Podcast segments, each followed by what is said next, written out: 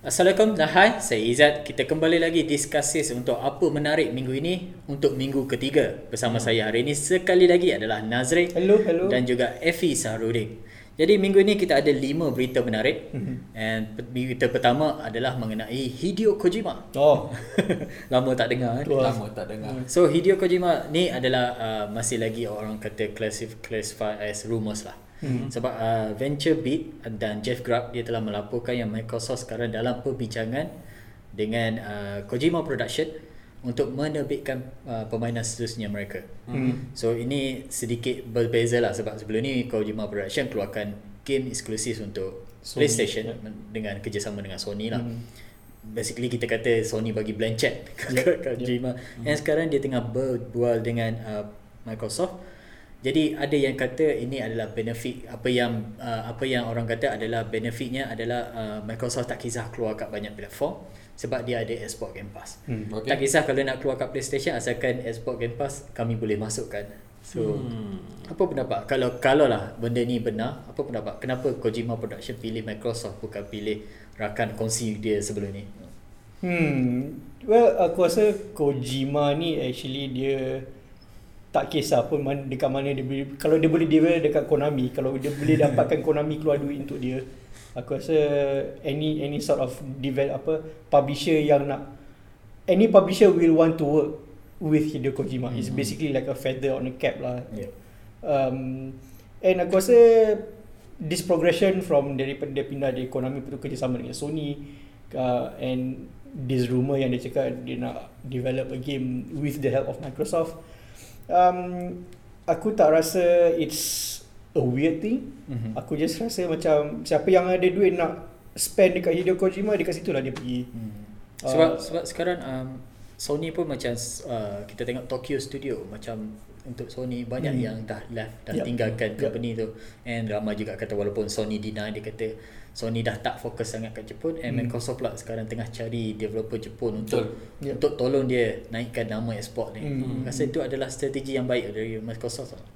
Aku strategi yang baik pasal kalau tak silap kalau kita baca the trades paper Mhm. kita tengok pun jualan untuk Death Stranding yang eksklusif kepada PlayStation untuk sekian lama tak berapa memperasangkan less than 10 million dan untuk game yang dalam development sekitar dekat 5 tahun juga eh, 4 tahun lebih sikit dan return dia hanya sekitar bawah 10 juta mungkin Sony buat calculation tak tak berbaloi Hmm. dan kita boleh lihat uh, dia punya strategi untuk game yang high concept, high budget hanya pada platform dia sahaja memang tak doesn't work. Memang kena mati plat.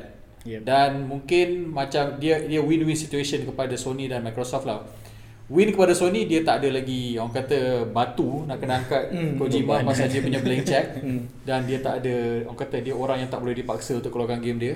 Dan Microsoft pula ada akhirnya lah ada road, roadway untuk masuk ke pasaran Jepun yang Hmm. diorang sejak pada generasi pertama tak berjaya-berjaya sampai sekarang.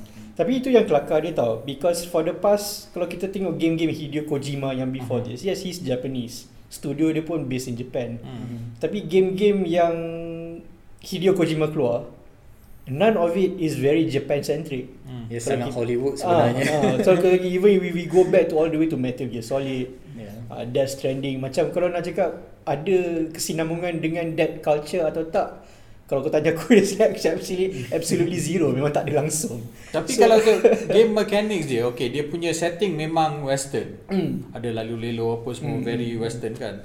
Tapi dia punya game mechanic is so Japan sampai infuriating. Yes Macam aku first time main Death Stranding, Hmm. aku tak tahu kenapa dia punya UI tu sangat is very Japan lah. Very Dia Japan. nak overcomplicate Semak, macam yeah. pasal saya difahamkan bila orang Jepun main game, dia nak really simulate. Kalau boleh simulate macam kerja betul dia buat. pasal tu ada kereta api dia boleh main macam kau Dia- nak main game Densho ni?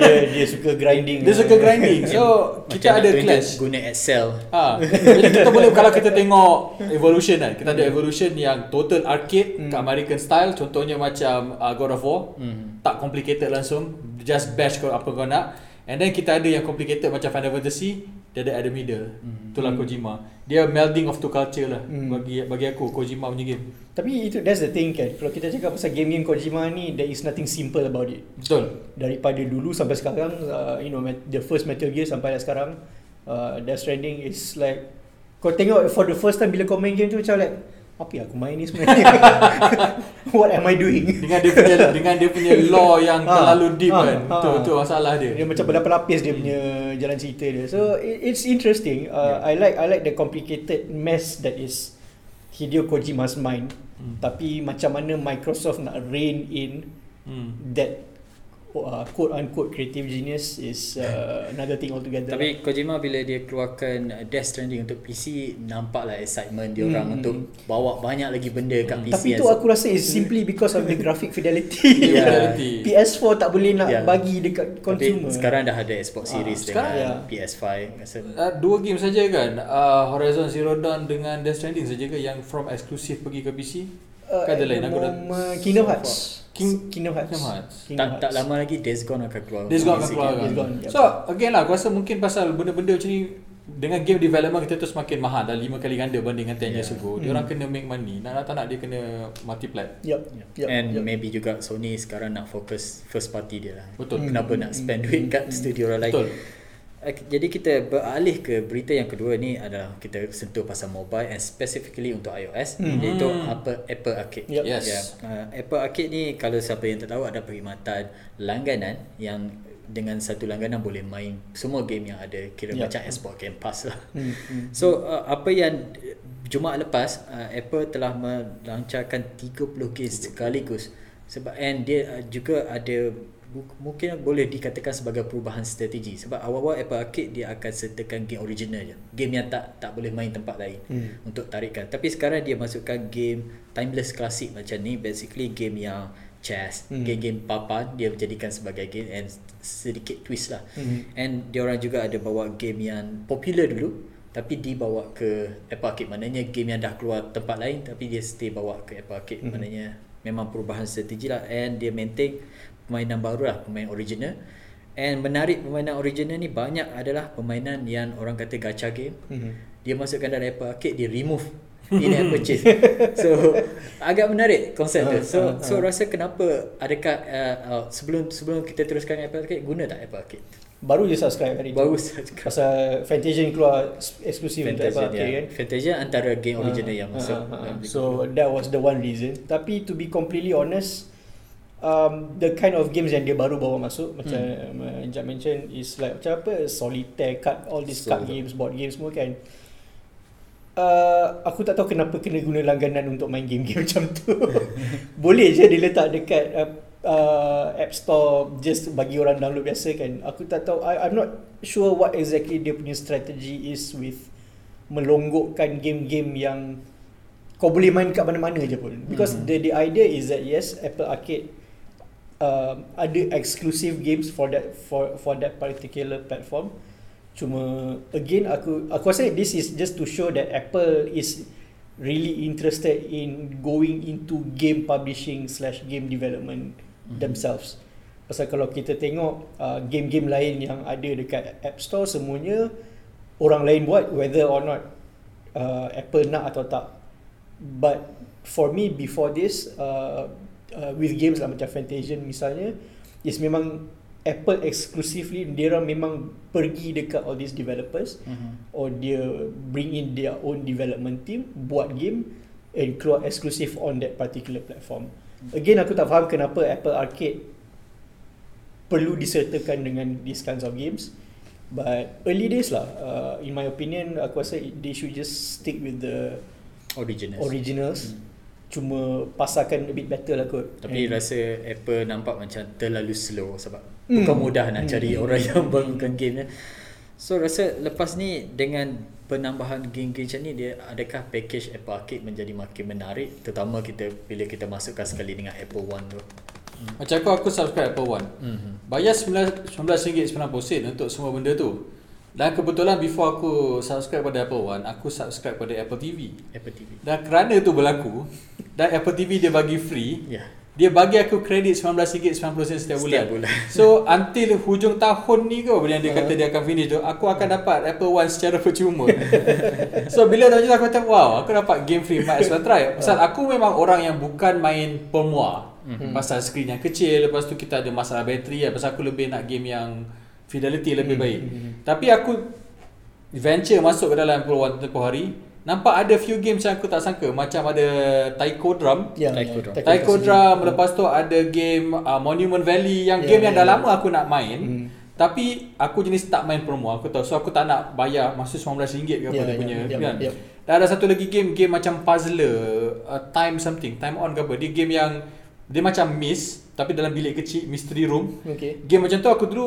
Suka masa zaman student Buat flash game macam tu Ya, ya. Tapi ni dengan game 3D Jadi Penawaran dia mungkin untuk orang yang macam aku Yang miss the good times zaman dulu. Mhm. Macam kononnya Macam for example Dia bagi game Fruit Ninja Remaster Tak Hmm, apa uh, Cut the rope. Benda-benda yang aku tak nak main Pasal tak nak bayar Sekarang eh Might as well download. Might So well download. Mungkin dengan cara tu Dia Orang kata dia masukkan sikit-sikit Dia punya Nah main main main main. Jadi kita akan main. Pasal tak salah Axis pun ada report kan Yang uh, Permainan uh, Permainan muda alih tahun ni Generate 9 billion dalam in-app purchase 90 bilion. Ah jadi Apple pun nampak mungkin okay Hmm, we have to start hmm, somewhere. hmm, Mungkin kita sekarang kita buatkan orang bu- rasa the potential Yep. iOS device uh, Apple Arcade sebagai platform and then later dia monetize. Yep. Itu memang style dia lah. Macam kita tahu Apple TV pun sama juga. Sekarang tak ada apa tapi dia long term. Yeah. Dan sekarang dia 180 pemuah yang banyak. Terlalu Jadi- banyak. It becomes that Netflix problem where Tapi you are content scrolling rather rather than just consuming whatever content. Tapi dia bagus untuk ni lah. Banyak orang Dia tak dia tak ada specific genre Hmm, Dan anyone can find Macam Hmm.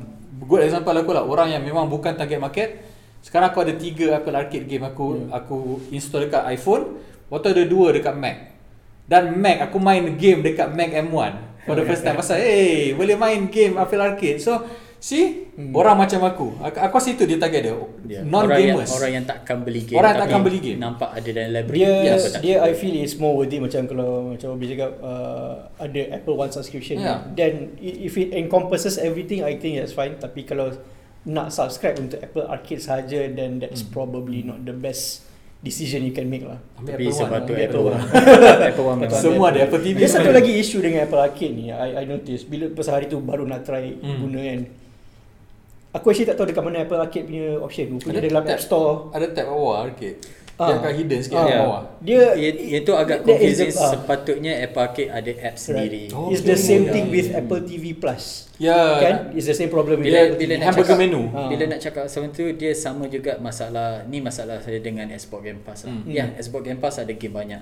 Tapi nak install tu agak akan fikir banyak kali aku nak main ke tak sebab install ambil masa kan sama juga dengan Apple Arcade so kalau dia boleh buat something yang tak perlu install Yeah. sebab kita boleh tengok Netflix dia dia berjaya sebab kita tak perlu download Yes. kita boleh tengok terus. Ah. So kalau Apple boleh buat something yang kita boleh main terus game tu tanpa download, rasa lagi ramai akan Pasal mencuba. pasal tu Apple tak bagi orang main uh, apa Google Stadia dengan Nvidia punya ni dekat dekat Maybe dia maybe platform dia lah. nak masuk. One click One click Ah. Okay, kita pergi ke topik yang ketiga yang ni kita masuk isukan sikit lah. Mhm. Okay And ni is- isukan yang lain daripada lain iaitu E1 Championship. Mhm. Okay E1 Championship ni adalah uh, isukan mengenai lumba kereta, Mhm. lumba kereta simulasi yang dianjurkan oleh SL Motorsport yang Hmm. diketuai oleh Alex Yong lah. Kami Mhm. kita tahu pelumba terkenal. And di ASIS kami ada keluarkan temu buah dengan Nakwi Azlan. Nakwi Azlan ni adalah juara untuk E1 Championship pada musim lepas. Hmm. So musim ni dia akan berlumba lagi and uh, E1 Championship ni dah start pada semalam. Dia Hmm. start mula semalam. Jadi soalan ada adakah kita tahu isukan popular Hmm. kat- tapi kita tak dengar isukan yang pasal motorsport ni. Hmm. So rasa dia ada tempat tak di Malaysia ni? Dekat Malaysia For the longest time Kalau kita main game um, Apa ah, Game Trackmania Trackmania. Benda ni bukan baru Benda dah ada Memang ada Very niche market Dan orang yang hardcore Trackmania nak Hmm, hmm. Yang best Trackmania Bila kita Kita memang mewakili negara Nak dapat rekod Tu dapat bendera Ya, semua ya. So it's uh, Dah lama dah ada Hmm. Dan also Kalau kita tengok juga Game macam Gran Turismo Yup. For the last 4 years uh, For the last 6 years Dah ada Gran Turismo Cup Mhm. Zaman orang tak cakap pasal um, uh, apa uh, gaming lagi, Yeah. Gaming. pasal e-sport lagi. So it's always there. Cuma macam kita tahu uh, point of entry Point. nak main untuk simulation ni lebih mahal nak dibandingkan dengan Yeah. FIFA for example Mhm. atau main Tekken. Mhm. Tekken dengan FIFA kita ada controller dah okey. Lepas tu bila kita tengok setup yang digunakan oleh Naki, digunakan oleh Lando, Lando Norris ya, dia dia main Oh, dia dia- driver F1. Driver. Tapi dia juga lah champion main F1 secara maya dalam R, R1 Racing apa nama yang dia orang buat masa sepanjang masa uh, COVID mm-hmm. Dia punya setup tu rasa 11,000 jadi isu dia sekarang ialah point of entry macam kita tahu si Nakib ni pun kalau baca dia punya interview dia kata daripada kecil dia main steering bapak dia. Jadi bapak dia pun bapak dia pun memang gamer ada steering. To be to get good dia kau kena get money juga. lah. So bagi aku it's a good thing. Pasal kita dah tengok sebenarnya masa Gran Turismo buat program untuk mencari driver Yep. main game pakai steering and then dia bawa driver tu untuk bawa Volkswagen car on track dia bila dia tanya uh, instructor macam mana dia punya performance? Performance dia almost as good as some orang yang memang daripada kecil bawa kereta. Bawa kereta. so dia skill yang kita pelajari dalam simulation sekarang applicable ke dalam uh, dunia sebenar. Cuma beza tak ada tak ada apa G-forces je. Yeah. yeah. tapi sekali lagi kalau kata boleh berjaya atau tidak bergantung kepada dana jugalah pasal simulation driving dia punya point of entry. Wow sangat mahal. Ya, yeah, sebab bila tengok Exxon Motorsport anjurkan E1 Championship ni, bila tengok uh, nak masuk tu harga dia fee dia nak masuk almost 5000 6000 so Hmm. tak semua orang boleh masuk. And kalau tengokkan hadiah tunai dia pun taklah semeriah macam kita kita kata Mobile Legends. So betul. benda tu perlu deeper tingkatkan lagi lah. Kalau nak nak tarik dia minat dia dia punya niche sangat pelik. Actually to be honest um, e-sports racing ni daripada kalau korang ingat lagi uh, World Cyber Games uh, WCG uh, Hmm. that used to be a very popular thing back in the day. This was uh, I think tak silap awal 2000 like almost 20 years ago. hmm. Uh, dari dulu memang dah ada dah actually benda ni. Cuma again uh, betul the entry point is quite high for one. Kalau kita nak banding nak cakap pasal dulu, uh, dulu kalau kau nak main game kau tak boleh guna konsol PlayStation. Korang kena actually PC. build a PC. Mhm. Itu satu. Satu lagi korang nak kena beli dia punya equipment for you know simulation racing kan. Korang kena beli steering wheel, korang kena beli gear shift, korang kena beli pedal. Kena And beli all those- rangka ah, dia. Rangka dia lagi, kerusi. all those things add up to like easily macam kalau nak kalau nak cakap sekarang probably around 8 ke 10 ribu Betul. ringgit lah in Tapi total. uh, nak quit masa temu barang dia dia ada Hmm. cakap and saya pun ada tanya pasal entry point ni. Hmm. Dia cakap sekarang kita dah ada banyak option uh, macam steering wheel Hmm. semua pedal apa semua tu kita dah ada yang murah ada yang sampai mahal. Hmm. Dia kata start dari murah pun dah okey. Hmm. And sekarang dia kata game pun banyak game yang untuk PC macam Yep. race room yang dia orang gunakan Hmm, untuk race E1 room, championship ni boleh main free. So semua orang boleh cuba Hmm. and uh, menarik apa yang menarik dia Nakwit ni juga adalah uh, sebahagian daripada Toyota punya program untuk pemandu pelumba yang Hmm. kereta sebenar. So dia kata dia main game ni yang membantu dia untuk untuk dia memandu ni in real life. So rasa benda ni patut diterapkan lagi lah untuk Hmm, orang hmm, yang hmm. sebab kita tahu motorsport ni adalah sukan yang popular kat Malaysia ni. Motorsport yang real ni. Hmm. Dia kena buat simulation untuk motor nanti ya. Ya, agak. Oh, tu. MotoGP. Itu confirm Sama. lagi lah. Tu arcade, tu dah arcade. Okey, kita beralih ke topik yang keempat. Uh, yang ni kita sentuh pasal isukan lagi tapi Okey. kita masuk juga dengan penstreaman. Okey. Yang ni kita bercakap mengenai Valkyrie Hmm. yang Hmm. ini dia adalah uh, seorang streamer Ya. uh, ataupun nama sebenarnya Rachel. Uh, dia telah di, dia telah mengumumkan dia menjadi uh, pemilik bersama Hmm. untuk pasukan 100 Thief. Okay. So 100 Thief ni boleh dikatakan pasukan yang agak popular lah. Hmm. Bukan sekadar sebab uh, team dia perform okay and dia juga ramai content creator. So adakah pasukan isukan sekarang perlu ada sebab content creator ni dia orang tak akan main, dia orang tak akan Hmm. bertanding Hmm. professionally, dia orang just streaming buat content tu je. Adakah pasukan isukan sekarang wajib ada content creator ni untuk naikkan nama satu satu pasukan? Uh, tak. tak. Because content creator and e-sports athletes, they can be they they're not exclusive apart from one another lah. Boleh kalau ada bagus, kalau tapi kalau tak ada at the end of the day untuk e-sports teams benda yang paling penting untuk diorang ialah performance. Mhm. Kalau kau even if you are like katakan macam Tifu or uh, ninja siapa kata tapi kalau kau tak perform dalam team um, at the end of the day the team manager or whoever runs the team akan pilih orang yang synergize better dengan the entire team so that they can win more matches.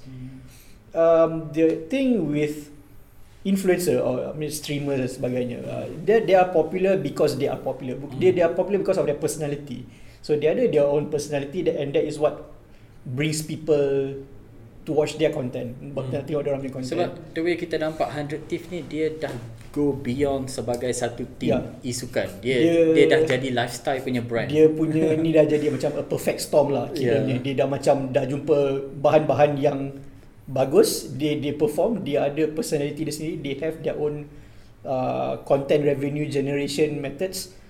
Dah And- memang dah perfect. It's basically one, memang one one of the co-owner adalah Drake. Ah, exactly. Ada duit lagi. So that, that that is exactly it, right? So macam tak semestinya but kalau ada great. Great. If Hmm. if if the the content creator tu boleh perform bila dia orang main tournament because tu cakap at the end of the day for an esports team what matters most is really kalau dia orang perform orang akan suka team tu. Mhm. So kalau team tu walaupun ada this content creator yang famous gila ya katakan macam ada 2 3 orang pun but kalau kena kitai in Every other day, every ah, match kalah habis. ah, kalah macam I mean orang akan still akan suka content creator tu but at the end of the day the team itself macam like asal content asal team ni ambil orang-orang macam ni untuk main untuk team dia orang ah, Aku rasa lah. dia lebih kepada orang kata the next evolution kepada gaming. Hmm. Pasal kita tahu peak untuk seorang gamer mungkin boleh main 5-6 tahun. yes Then what happen after that? Kita tengok apa yang berlaku dekat Korea Selatan. Banyak yang XX champion StarCraft diorang lepas berhenti. Ini kalau kita tengok 10 years ago zaman tak ada streaming apa dulu, mungkin streaming ada dekat Korea tapi dia bukan lagi worldwide Ya. sekarang. Hmm. Diorang lepas tu ada depression, ada suicide. So ia mungkin adalah untuk fikir okay, what's gonna happen dekat kita punya gamer lepas dah tak aku kata dah tak ada Yeah. competitive edge lagi, Yeah, yeah. kita bagi dia stream. Diorang mungkin ada nama katalah uh, macam SQC hari tu kan. Dia dulu dia dulu in a team Overwatch. kan. Overwatch. Overwatch lepas tu dia kena kick kan. Kena lepas tu dia di bigger Hmm. dalam dia punya streaming. Dia stream dia lagi Ya, big lah. Ah, lagi. so kita dapat lihat di situ. Lepas dia orang dah retire, dia orang boleh jadikan content generator buat duit. Hmm. So dia pun boleh maintain dalam organisation untuk masa yang lama instead of dia orang keluar bawa dia orangnya kepopularan. Jadi ini lebih kepada nak control. Jadi kita nampak this is the next evolution. Lepas retirement ini engkau buat dan kalau dia kalau dia tinggalkan pun mungkin akan brand tu melekat pada dia. So dia lah lekatkan uh, 100 Thief punya brand pada streamer dia nak kuatkan brand dia. Yeah.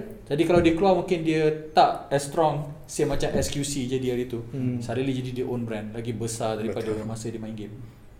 Okay. baik tu lah boss orang tu dia punya personality jugalah Hmm. at the end of the day Okay, topik terakhir untuk minggu ini adalah berkait dengan Jeddah iaitu Netflix sekali lagi. Hmm. And yang ni kita cakap pasal Comcast dengan basically sebab Comcast sekarang hadir dengan dia orang punya penstreamer sendiri, Hmm. Peacock, Hmm. kan? Peacock Plus. And dia nak macam dikatakan akan remove semua content Universal Picture daripada Netflix, daripada HBO Max yang ada untuk masukkan dalam uh, Pe- Peacock lah ni, Hmm. hmm. yang penstreamer dia. Jadi Adakah ini akan menjadi masalah kepada Netflix ataupun Netflix dah cukup kandungan dia tak perlu risau dengan public, uh, penerbit-penerbit tarik kandungannya. Macam aku aku rasa dia bukan isu kepada kita at the moment. Hmm. Pasal kita tengok sekarang benda-benda isu macam penarikan konten Disney, penarikan konten uh, Showtime, semuanya US. US. Aku just happen aku selalu go back and forth dengan account Netflix US aku pakai VPN. Kalau tengok konten sekarang, Malaysia punya konten aku boleh honestly cakap 15 times better, 15 times more lagi best. Sampai aku tengok apa aku nak buat dengan aku punya VPN ni. Takkan tak pasal the kekuatan VP, kekuatan kandungan Netflix US dulu yang buatkan aku pakai VPN ialah kerana all the shows. Mhm. Dulu ada uh, The Office, dulu ada Parks and Rec. Sekarang semua tu dah pergi ke Peacock. So kita macam what's the point? Kita buka buka Malaysia punya sekarang pula pergi ke situ. Dan kalau kita tengok Amar- dan Peacock pula uh, pada gayanya tengok dia orang cakap ianya lebih kepada Amerika centric. Aku Hmm. tak rasa dia orang ada that big a name NBC. Yep. NBC bukan brand yang kita tahu dekat Yeah, Malaysia. yeah. Dan Universal pula-pula dia punya content pun tak berapa sangat. Kita tengok franchise dia macam Jurassic World, Fast and Furious, The Mummy, they're not as strong. Aku rasa kalau in a, in a, in terms of content Warner Media mungkin lebih besar. Hmm. Jadi um, penarikan konten itu dekat Netflix mungkin tak mendatangkan impact. Primarily because kita tengok for the last 2 years Netflix sekarang boleh cakap kita ada new movie every week. Hmm. Kon- dia punya quality tak payah Yeah. kita tapi Yeah. at least ada dia punya dulu. series punya aku rasa sekarang dia punya series sangat strong Netflix Yes. mungkin dia dah jumpa algo yang okay apa orang nak dia Hmm. punya penawaran content series dia sekarang aku rasa yang unrival lagi kalau nak Hmm. banding dengan apa yang kita ada for example kita tengok dekat Prime Video. Yeah. Prime Video punya content series macam ah, tapi Netflix. so apa yang ada kekurangan kat Netflix in the future lah katakan benda yang dia tarik juga dekat Malaysia hanyalah movies dan movies itu pun kata silap dia exclusive for 9 months only kan kalau kat Peacock. Mhm. Okay, jadi after 9 months kita boleh tunggu kot. Yeah. Aku boleh tunggu macam for example aku baru tengok uh, filem uh, macam uh, under Sony Hmm. apa um, The Island Oh yang yang eh, horror tu yang kan. pelik tu. Hmm. After one year later okay je tengok. okay, orang yang dah miss kat wayang Hmm. later on ada yang legitnya aku aku still tengok. Hmm. Aku, I don't mind waiting Yeah. itu je. Uh, betul uh, but aku rasa Netflix dia dah ambil the initiative pasal aku rasa they knew that this was coming Ya. Yeah. Betul. uh, so dia dah start focusing on a lot of content yang dia boleh grab from elsewhere or Hmm. content yang dia boleh buat sendiri guna duit dia hmm. um, this we can see kalau in the Malaysian context um, banyak kandungan anime Hmm. banyak kandungan uh, K-drama because Mhm. these two things are what drives media consumption Mhm. in in the country uh, memang kalau kita tengok every week dia punya top 10 pun boleh kata half of it is Original. original, Original or, content, yes, betul. original or K-drama content Betul. Betul. Yeah. So um, they know what the focus is and Netflix we know dia memang this is that time bila dia memang nak buat semua benda efficient. Hmm. Kalau benda ni dia nampak dia tak uh, orang tak tengok sangat okay cut. Tapi- ini tak kan cut. Tengokkan top 10 sekarang pun The Tourist Itu tak adalah Tak adalah filem yang Yang bagus sangat Tapi stay top 10 so, Dia, mungkin pasal itu itu penangan Angelina Jolie dengan apa Johnny Depp kan. Johnny Depp. Tapi nak satu pasal konten, kita dapat tengok bahawa satu lagi kelebihan yang ada pada Netflix ialah dia mungkin tengok algo lagi. Ya, ya. Dia bawa konten-konten yang uh, cult. Yes. Walaupun sekarang dah ada cult cult flicks kan. Cult flick Tapi dia dah mulakan dulu dah. Aku aku katakan begini, pasal kalau kalau buka uh, Netflix hari ni, kalau tengok all the cult content apa di Indonesia, macam ada Jaka Sombong. Lepas tu tengok nanti ada Orang kata yang dia punya Wayafu punya drama Hmm. Bagi orang yang grew up in the 80s Tengok VCR Wow, kita tengok Jaka Sembong for the first time full HD macam wow. best juga. Best, Actually best juga. Untuk tahun 80-an, kualiti Jaka Sombong dengan Barry Prima tu Hmm. agak menarik sebenarnya. It's on par dengan apa yang Hong Kong tawar. Jadi dia dah berdaya dia ambil konten-konten lama daripada Hmm, hmm. pasaran yang unserved. Yup, yup. Lepas tu yang Indian content dia pun not bad juga. Hmm. So macam kita tahu dekat India ada problem dengan uh, censorship. Yup. Even though even uh, dua bulan lepas dah ada perbincangan kat Parlimen India mengatakan kita tak boleh biarkan Netflix tunjuk all this content pasal kita tengok macam dia punya series tu ada sex, ada nudity. Orang India sebenarnya dah bersedia tapi government dia tak Government. bersedia. So dia memberikan ruang pada content creator untuk menghasilkan content yang bukan your usual menari dengan polis Inspector Zahab tapi government dia pula menolak which is aku rasa kelakar pasal Hmm, hmm. you want your creator untuk mencuba ke semua genre Yeah. yang ada bukan the usual stuff tapi dihalang tapi for some reason dia jumpa content outside of India dan Netflix menguntung rasa tengok eh might as well. Same goes to Korea. Aku dulu ada sangat sangat prejudice dengan dengan Korea. Pasal aku tak boleh aku tak boleh terima Korea punya language. Belum so, so, tak, tak, dia tak, tak sedap. Dia macam kalau aku tengok Mandarin honestly aku tengok filem Mandarin pasal tak tahu kenapa filem Hong Kong dekat Netflix track dia Mandarin bukan Cantonese. Bukan why? tak sedap. Tapi Lepas tengok cerita Kingdom kan Kingdom yang Netflix ah. Aku tahu Eh actually Korean punya Not so bad. Dia open the door Sama macam Siapa director kepada Menang Oscar itu Parasite. Pak- Pak Parasite Pegang. Dia kata Pegang. If you can go One inch Yeah, yeah. Betul Orang macam aku Okay So content wise Macam kita bincang last week Kita katakan bahawa Netflix sekarang Dia serve the world Not just United States Mm. Peacock still only serve American content Mm, mm. Begitu juga dengan HBO Max still American content In terms of long term mungkin 2-3 tahun Kecuali Peacock kata suddenly kita nak go venture localize. Even Disney pun kata Mm. nak buat localize. Mm, mm. Selagi diorang tak ada benda tu They will never capture the world. Yup. Itu kelebihan Netflix. Diorang ada head start 5-6 years. Yup. Yep. Dan diorang tahu Diorang ada all the knowledge. Dan Good luck kepada Peacock Good luck kepada HBO Max Good luck kepada anything else lah yang akan launch after that. Diorang kena ada local content. Nak tak nak untuk Yeah. berjaya di peringkat global Local content is a must. Yep. So Netflix sekarang boleh dikatakan apa-apa masalah banyak penstreaman, Mhm. mm-hmm. banyak servis penstreaman tu adalah masalah orang kata masalah kat US. Betul betul. Exactly Kat, kat Exactly. Malaysia kita tak ada masalah kerana apa yang kandungan terhad kepada satu perseriman Netflix akan bawa so, Betul. Netflix akan bawa so Exactly. tu tak jadi so far tak jadi masalah untuk rakyat Malaysia lagi lah so, rasa setakat tu saja kita berbincang untuk diskusi minggu ni terima kasih Effie terima kasih. Nazri Sama. jadi jika anda mempunyai pendapat sendiri just tinggalkan komen di ruangan bawah di YouTube. Uh, dan untuk pelbagai lagi berita permainan video dan juga pop culture anda hanya perlu layari asis.com bye